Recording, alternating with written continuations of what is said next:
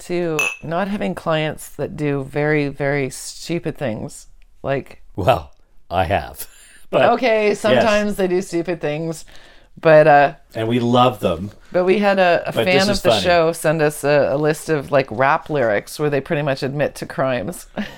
This is like real stuff, right? So I had a homicide case where um, I guess he was rapping and he was a rapper and he had friends who were rappers and they rapped about the homicide and he was identified through the videos. Mm-hmm. And the music was pretty good.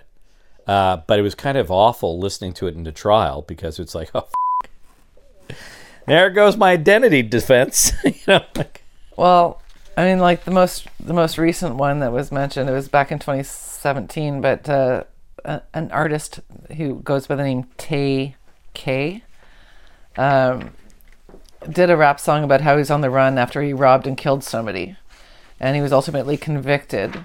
The lyrics were used in the trial, yeah. and he was sentenced to 55 years in prison, which down in the states actually isn't very much. No, that's They're a little bit crazy. With that's their a light sentences down there. Yeah. um, and when I looked into it, it was just like, you know, well, he committed that murder. Um, he was also on the run for another murder. He's just constantly involved in shootings and stuff like that.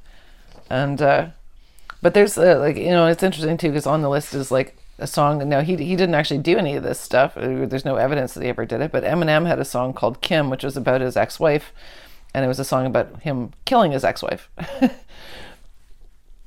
I, I know he took a lot of flack for that. yeah, you know, but it you know it's it's where um uh is it where fiction mimics life or wh- whatever it is. It's so you know some of these um songs, some of these rap songs, and it's not particular community, but you know it it winds up um, being used in criminal cases and used quite effectively. And I've had that experience a few times. I think Chris, who's a partner in our office here, has had that a, a few times, and it's really, it's uh, it's a problem. it's like you know, you just put out all that evidence all over the uh, social media. Yeah, I mean it's kind of the nature of you know music and stuff like that, where they say things that are extreme. I don't I don't know how you really sort of prove something is real as opposed to just sort of made up as a, a fictional story to tell. I'll tell you how because we experienced it. So, so this is real. This is uh, you know. So part of our episode sometimes is to give you a real look behind the scenes as to how we defend stuff, and sometimes things are not defensible. Um, but uh, this was uh, uh, you know a serious homicide case where the individual in question was a very talented person, which is what what made it very sad. The the accused was talented, and um, and had done a rap song with his friends, maybe when they were you know not in the best state of mind, and there were particular elements of that rap song that um, clearly could only be said by somebody who knew what happened. Right. So in Canada, you know, the police do a very good job of not broadcasting facts about a case uh, unless they need the public help uh, to try and identify an individual, and then they're very careful about what they release in a in a press release. So there are certain facts sometimes that, of course, they don't release that may show up in, like in my case, with a rap song where the conclusion like where the body is buried. yeah, like almost as close as that. So, you know, that type of stuff, and along with pictures, um, you know, it involved, you know, the theft of also a piece of jewelry that was rather unique. And then that showed up uh, him sharing on social media and wearing in the rap song. And so we went as far when we were doing the defense, going out to whatever, we sourced out what jeweler would sell it, sourced out the jeweler, went and interviewed the jeweler, found out how many pieces were made, me there were only like three made because it was quite a unique piece. The two other were accounted for and it was like oh man this is not good. And you know we were doing everything we can. But that that that's a perfect example of how sometimes people do things that are foolish. And in fact this was a very serious case where uh, somebody lost their life. And the evidence was produced by the accused that's an inside look at some of the stuff we deal with you know it just happens you know it's not that's not the mainstay of our practice but it happens Well, there's a there's a thing um, called the Darwin Awards where they they give like you know the Darwin Award for being uh, you know so stupid. They they did something that's like unbelievably stupid.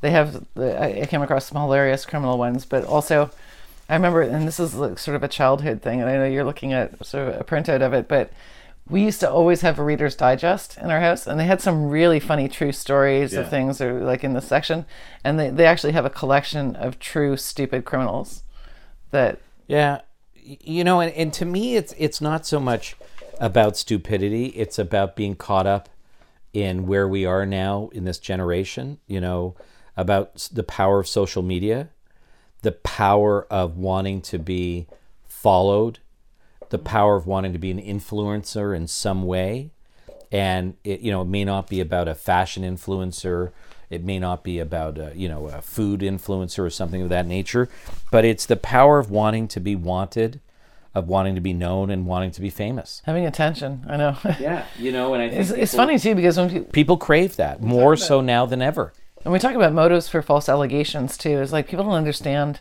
the the value to getting attention, and they're just like they're not getting money out of it. And it's like no, but sometimes the attention is actually more attractive.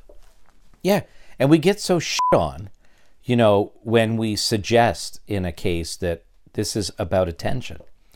And you can have a particular complainant. So now we're segueing into more of our mainstream type of stuff. And, and we've experienced this where a complainant is making a complaint because their circumstances are not great and they need attention and they need resources. Mm-hmm. And uh, and, that's the motivation. And you know, again, this is where we talk about what's common sense. How do we use common sense? Should it be outlawed from this type of uh, uh, particular case in litigation? We say no, but sometimes that's a real motivating factor. Well, what's the common reaction that's encouraged when somebody says that they've been sexually assaulted? You're stunning and brave. Stunning and brave for making you know for making this public. So you know there's when you think about what people will do, the extremes they'll go through to get a tweet that goes viral. You know, you know, this is great. This is a great example. You know, what will people do to post something up on social media to get attention? Mm-hmm. How silly it'll be or detrimental to them it'll be, what they'll say that could be a problem that they'll put up on social media just to get attention. So we, we don't think in that way any sort of malice, maybe just silliness or or you know you're immature or stupid or whatever you're doing it for, but you want attention. But we don't translate that into the attention you get when you make a complaint in the criminal context and all sorts of resources are thrown at you. You know, Tay particularly- K's song called "The Race" about his crime, you know, went platinum. It's a good example, but we have a case coming up now where one of our issues is a complainant was a person who was here illegally. And by making the complaint, they're no longer illegal in Canada. Mm-hmm. Right? It's like an immigration type of fraud thing, you know? Like, so this person who's here illegally, working illegally, And it's, it's cash. internationally known that in Canada, if you claim to be a victim of certain types of crimes, you'll automatically get status Yeah. And support. Yeah, like, it's yeah. very well Like, known. is that not a motivating factor to, like, make it a false allegation? yeah. you know, as absurd, you know, as the situation is, that's an incredible incentive. And and it's a you know, we've seen this before, but it's a perfect example. I, I get to stay in Canada. I get OHIP. I get free education. Uh, I get you know welfare. Yeah, sure. F- this is a this is great compared to where I come from. Not a motivating factor to make a false allegation. Bullshit. In my limited experience, you've been doing this for 30 years, but in my limited experience, I- I've been in a number of trials where that was actually within days of arriving in Canada. Yeah, no, we see this. I, I you know, it's people get caught in this. So, um, one of the things actually, because we, we like to talk about cases we worked on trying to make the ground this in, in real stuff, not just you know media things and so on, whatever. Um, I, I'd kind of made a list of things that we commonly get uh, encounter when we're talking to people about what kind of evidence we can use in their trial. And we talked about bad evidence, where it's going to be really bad for them. But one of the most common things that I've heard is ask any of my friends. I have a police officer who's a friend of mine. He'll tell you I'm not the kind of guy that would do this. Right? Anybody, Right. anybody who knows me, they'll tell you, and and they they usually go a step further and say, not only would they tell you that I'm a great guy, they'll tell you she's a person. Right. which, which you know we don't find favor with. We don't like that. No. So then we have to explain to them why you don't put your character on trial. Yeah, so that's great. So we're talking about real cases that we have and common issues where where our clients will say, you know, I'm a good guy. Like, you know, here's a letter from a friend of mine saying I'm a great guy. Can you put it into evidence? Yeah, no.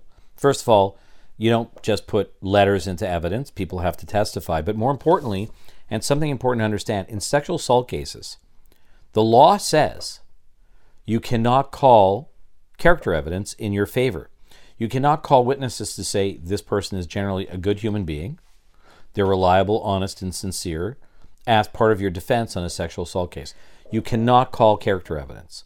Why? Because you could be otherwise, this is what the system says, you could be otherwise a wonderful individual, but still a villain in certain respects. And there's truth to that. So, character evidence, you cannot call in a sexual assault case. So, if you're coming to this office and you want to ask us that question, watch this video. You can't call that evidence. And there's other reasons not to put your character on trial, especially if you have a record or anything like Outstanding that. charges. Yeah. you open You yourself. out- outstanding charges at Kirkland Because Lake. Because the crown can't, uh, you know, crown in Canada, the prosecutor, you know, in, in other places, they can't actually bring in bad character evidence without an application. Good point. Can you explain that a little bit? So, and this is actually a very common problem in, in cases where people are um, being charged once they're separating in a relationship. Right. And then the person goes back and characterizes the entire relationship as, which is very common, says, oh, yeah, from the very beginning, or maybe the first couple of months were nice. And all of a sudden they turn into this monster. And We uh, just had that. yeah, and uh, so then they um, so then they start I making escaped from tons of allegations, and they use you know the complainants will use words like um, always right. He always did this, and I never wanted this, and I never would agree to this, and he would always force me to do these things. So that ends up being multiple bad character evidence that aren't charged. Yeah, so that's an important point. So you can get in these domestic related cases that can involve assault, threatening, uh, choking, things like that, or sexual assault. And the complainant will be allowed to testify as to the history of the relationship.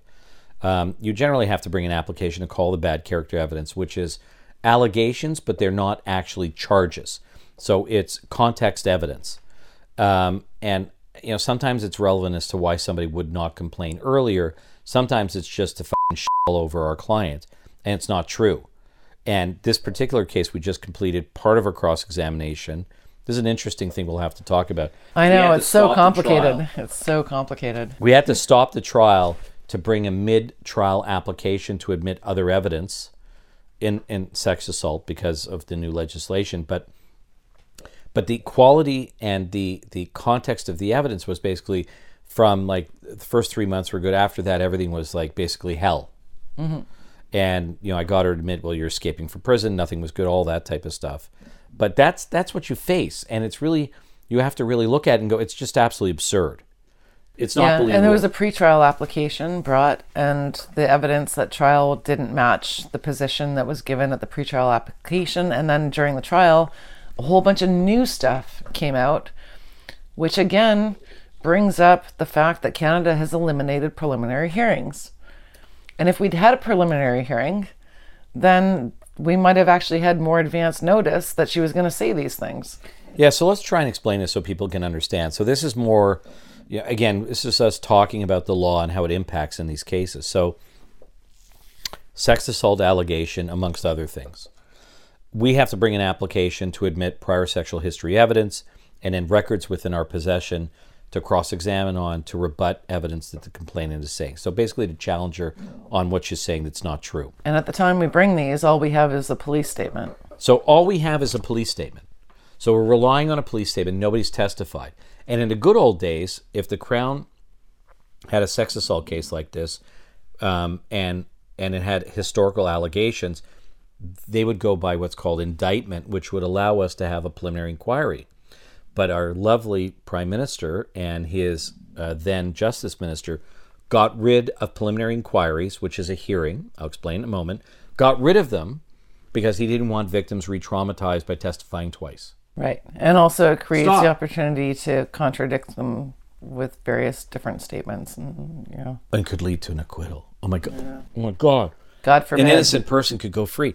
So, like, f- so they got rid of this incredible tool where you have a hearing in front of a judge. You get to cross examine the complainant, evidence gets to be heard. I've actually called evidence at a preliminary inquiry, and you are able to test the evidence. And then you're able to hear under oath at a hearing what the complainant has to say. So our, our, our prime minister decided to eliminate this for sexual assault cases, and the justice minister, who I'm not going to name Wilson Raybould, um, got rid of it, not to re-traumatize victims, because we believe victims because men are always guilty, or if it's same Nobody sex lies. assault. nobody, li- nobody lies. Women don't lie. Women don't lie. Our prime minister doesn't lie. Gender justice. So that's gone.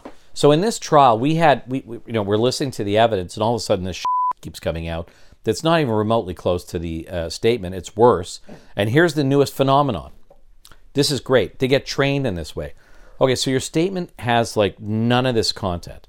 So when we go to cross-examine and say, "Why didn't you mention this to the officer who's interviewing you three years ago?" I wasn't asked a question. I didn't think it was relevant. Now's my trial. It's my truth. I want to talk about it. I want to make sure I say everything possible. My truth. Right. Which is the truth. But that's very problematic from a defense standpoint. You know, there should be full and frank disclosure. You don't get that. And they get to rely on this. You know how they would have been asked if they'd had a preliminary hearing. Right. Then they would have been asked those questions. They But it's wouldn't be finding like- this stuff out in the middle of trial. So how complicated is it for a trial to be interrupted partway and then have to bring a whole application? It's a nightmare. we have to give 30 days notice or give 30 days We're giving plenty of notice. We have to bring another application. It's expensive to our client. We're eating a lot of the cost on it because we want to win for them.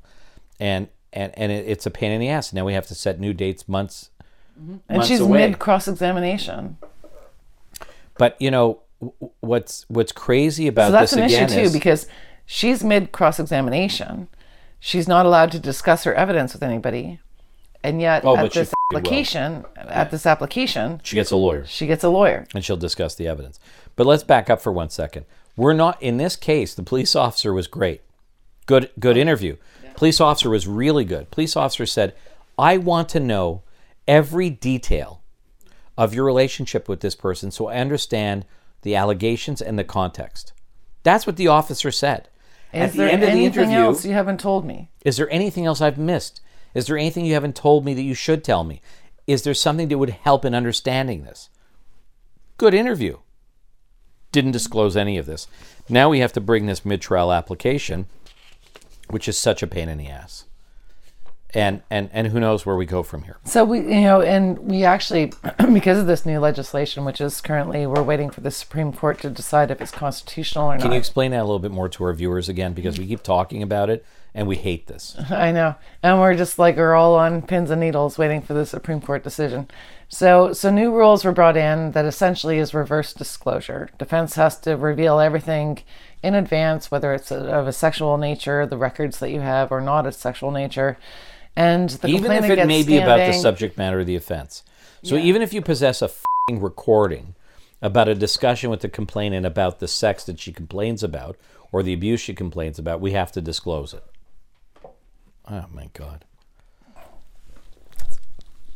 I swallowed that wrong. That's what she said. Okay. Perfect. I was waiting for, for a Okay. moment for that to be used. So, you know, that- that- I think that's what she That's said. hilarious. That's what she said. I got But cheers to that one.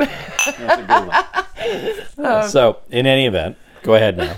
So, uh, so it's currently under challenge, and the decision originally that brought it to Supreme Court, and we had a similar decision in Ontario. This was uh, a decision from BC that said it's only constitutional if the defense only reveals their information after they testify in chief. Right. The complainant testifies. The complainant testifies in chief, and but it should be brought before you start cross examination, not in the middle of cross examination, right. And uh, so, and actually, that's something I had in my notes here. Is like I was like, just explain in chief versus cross examination, So, when the Crown calls a witness, or us. Yeah, so let's say when the Crown calls the complainant, they examine them. That's called an in chief. When I call, when the defense calls their client, that's an in chief. When the other side gets to ask them questions, that's a cross examination. And there's a big difference because in chief you can only ask open-ended questions. What happened? What happened? What brought you to the court? And how did Something you feel bad about happened to you? that? Can you tell us all about it? How'd you feel about that? Yeah. And so the reason it's open-ended is because you can't actually prompt your client what to say. You're not supposed to. And Yeah. that's legitimate. your your complainant or your client or whatever. It's your own witness, so you're not supposed to sort of tell them as like, oh. But at, at the same time, they can actually say, "Oh, would it help to refresh your memory if I give you the, your statement?" Right. So we have had instances where there's like, "Is there anything you're forgetting?" And they had to be reminded about things. If, if you go to your statement at page 65, But you know what we're trying to talk about here. I, I don't know if you're snoring at the moment while watching this, but what we're trying to get across here is just how artificial these cases have become because of the new legislation, and and this is what the government has put in in Canada. There's some similar uh, laws in the United States, and we're seeing it definitely in the UK. And what it is with this specialized type of trial on sexual assault cases within a domestic context and without a domestic with without the context of a domestic relationship, it really hampers the defense's ability to cross examine on legitimate evidence, not have to disclose their hand, and be able to seek the truth. And it's really hampered by this legislation. And we're waiting for the Supreme Court of Canada to decide whether this legislation is constitutional or not. And while we're waiting for that decision, trials are going on now mm-hmm. with, with judges split decisions. with split decisions across the board and judges saying shit like, "Oh my God, that that that recording you had." We're not going to relate it to anything that's going on now. But that recording you had where the complainant called the accused or the accused called the complainant to talk about what they're complaining about the sex, that you should have fing disclosed that ahead of time. That takes them off guard. They're traumatized by you not disclosing it. Are you fing kidding me? I know.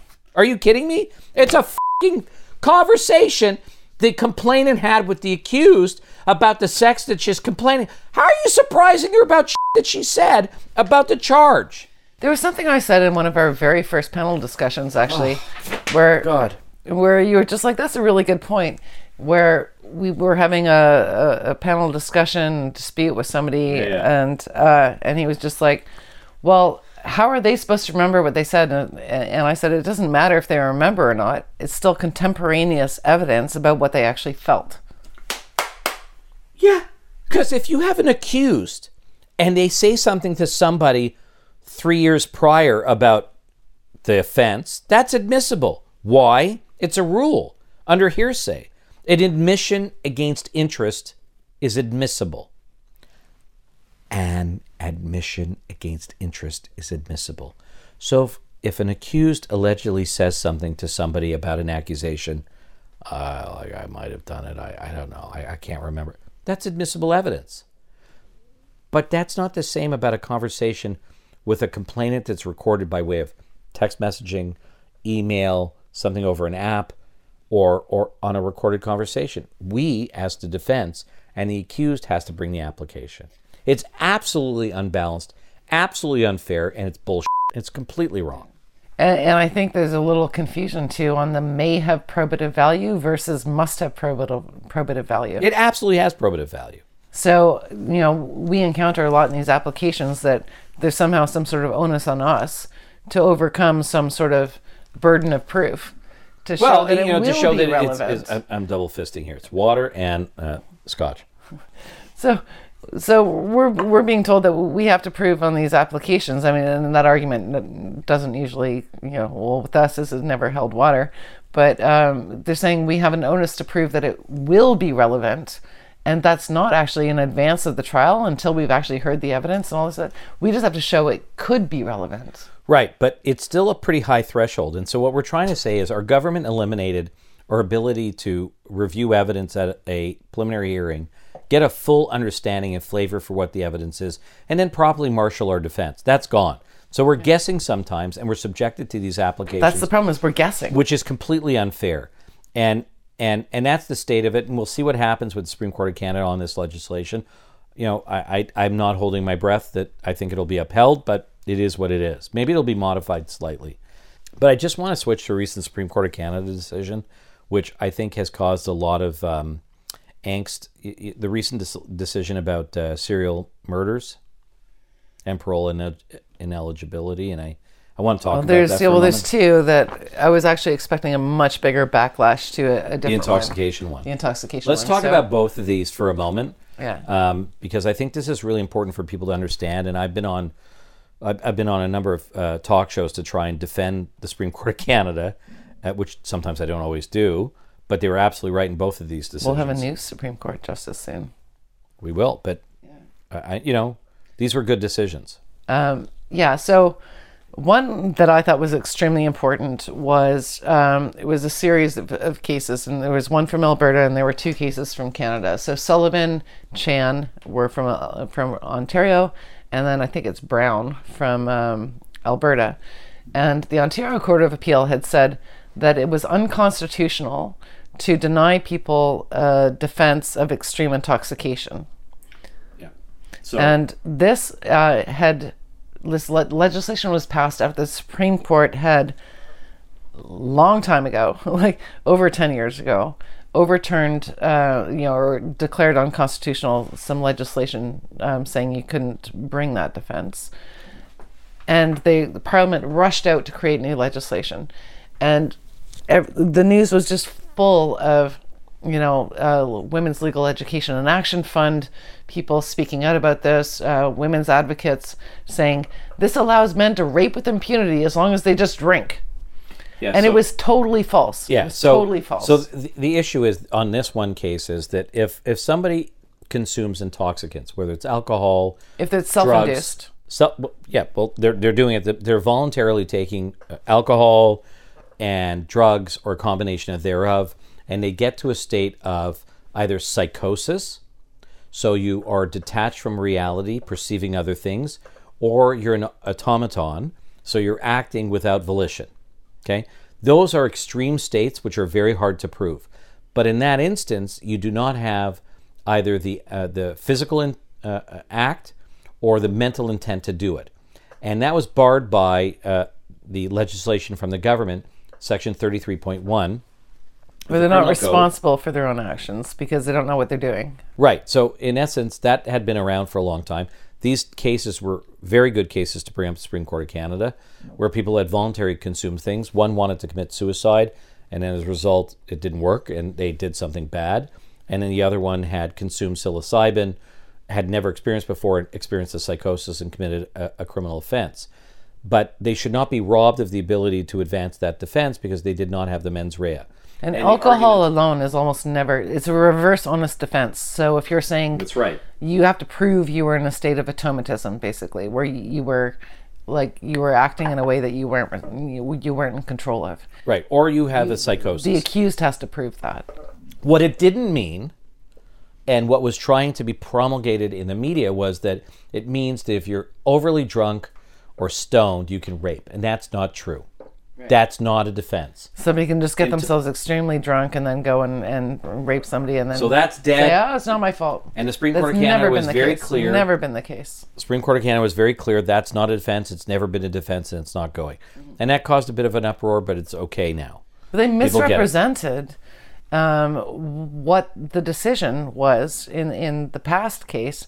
And then a bunch of the advocates who were involved in forming the new legislation Yes. misinformed Parliament about how often this defense was successful. It's This is a very important point.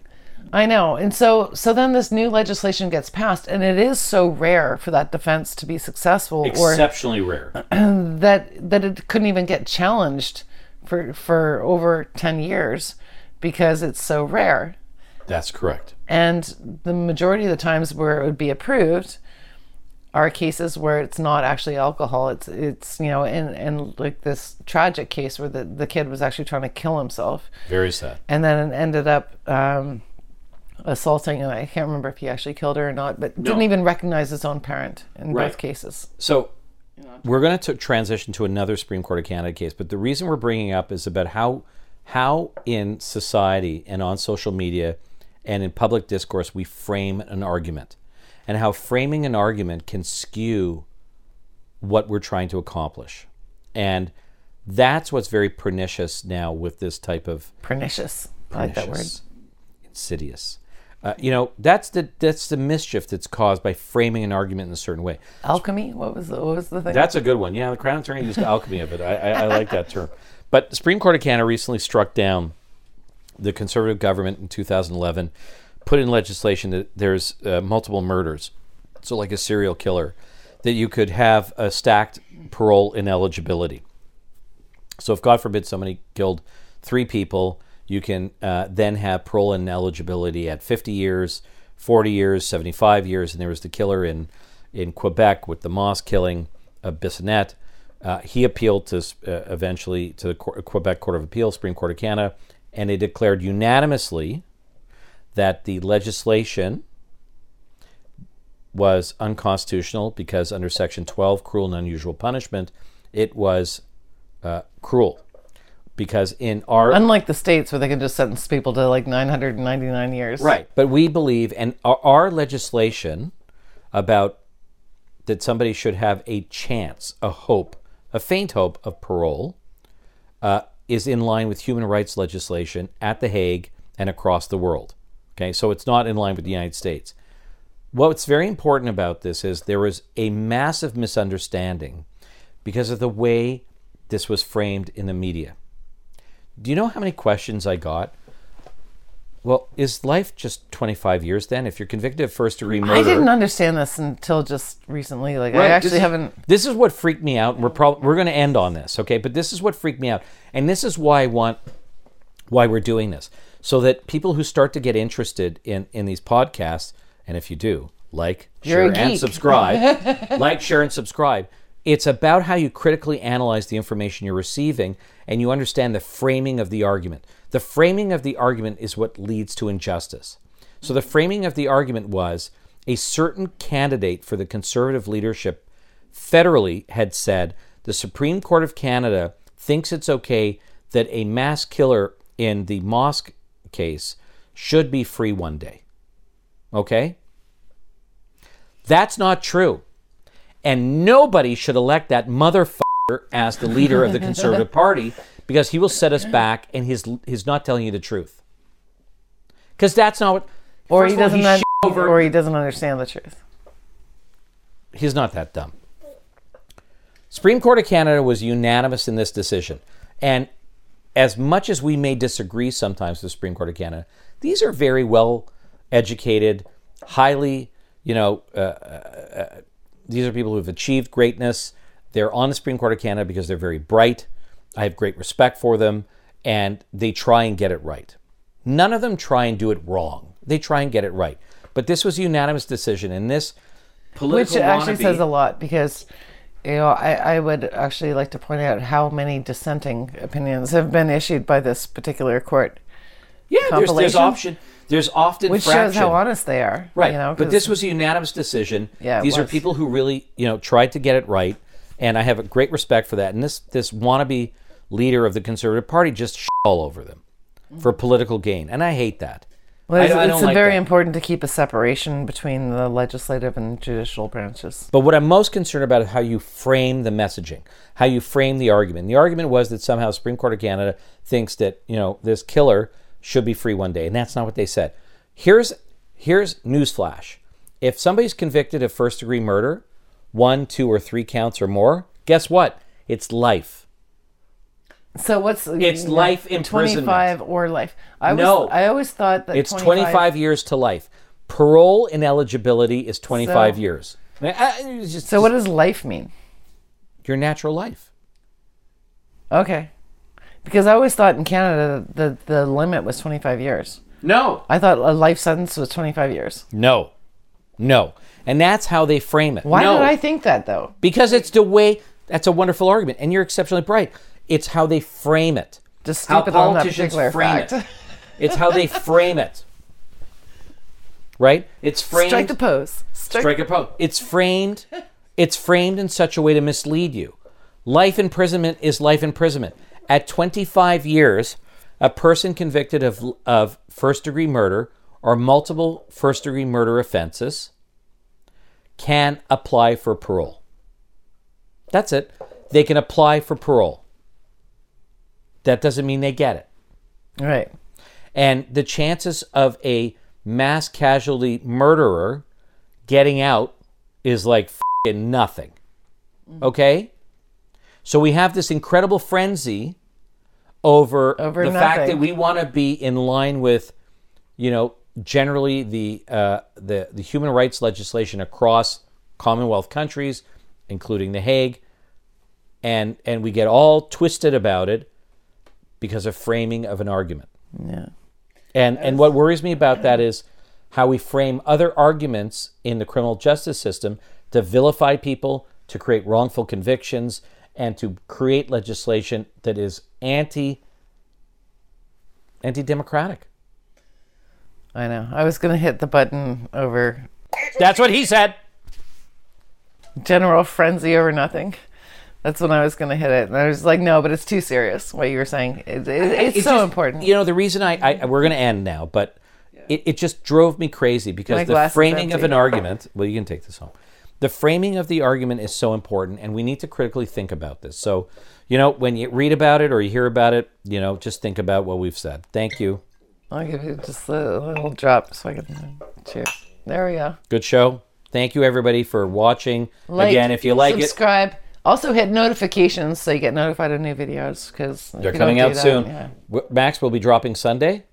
Right on. Take care, everybody.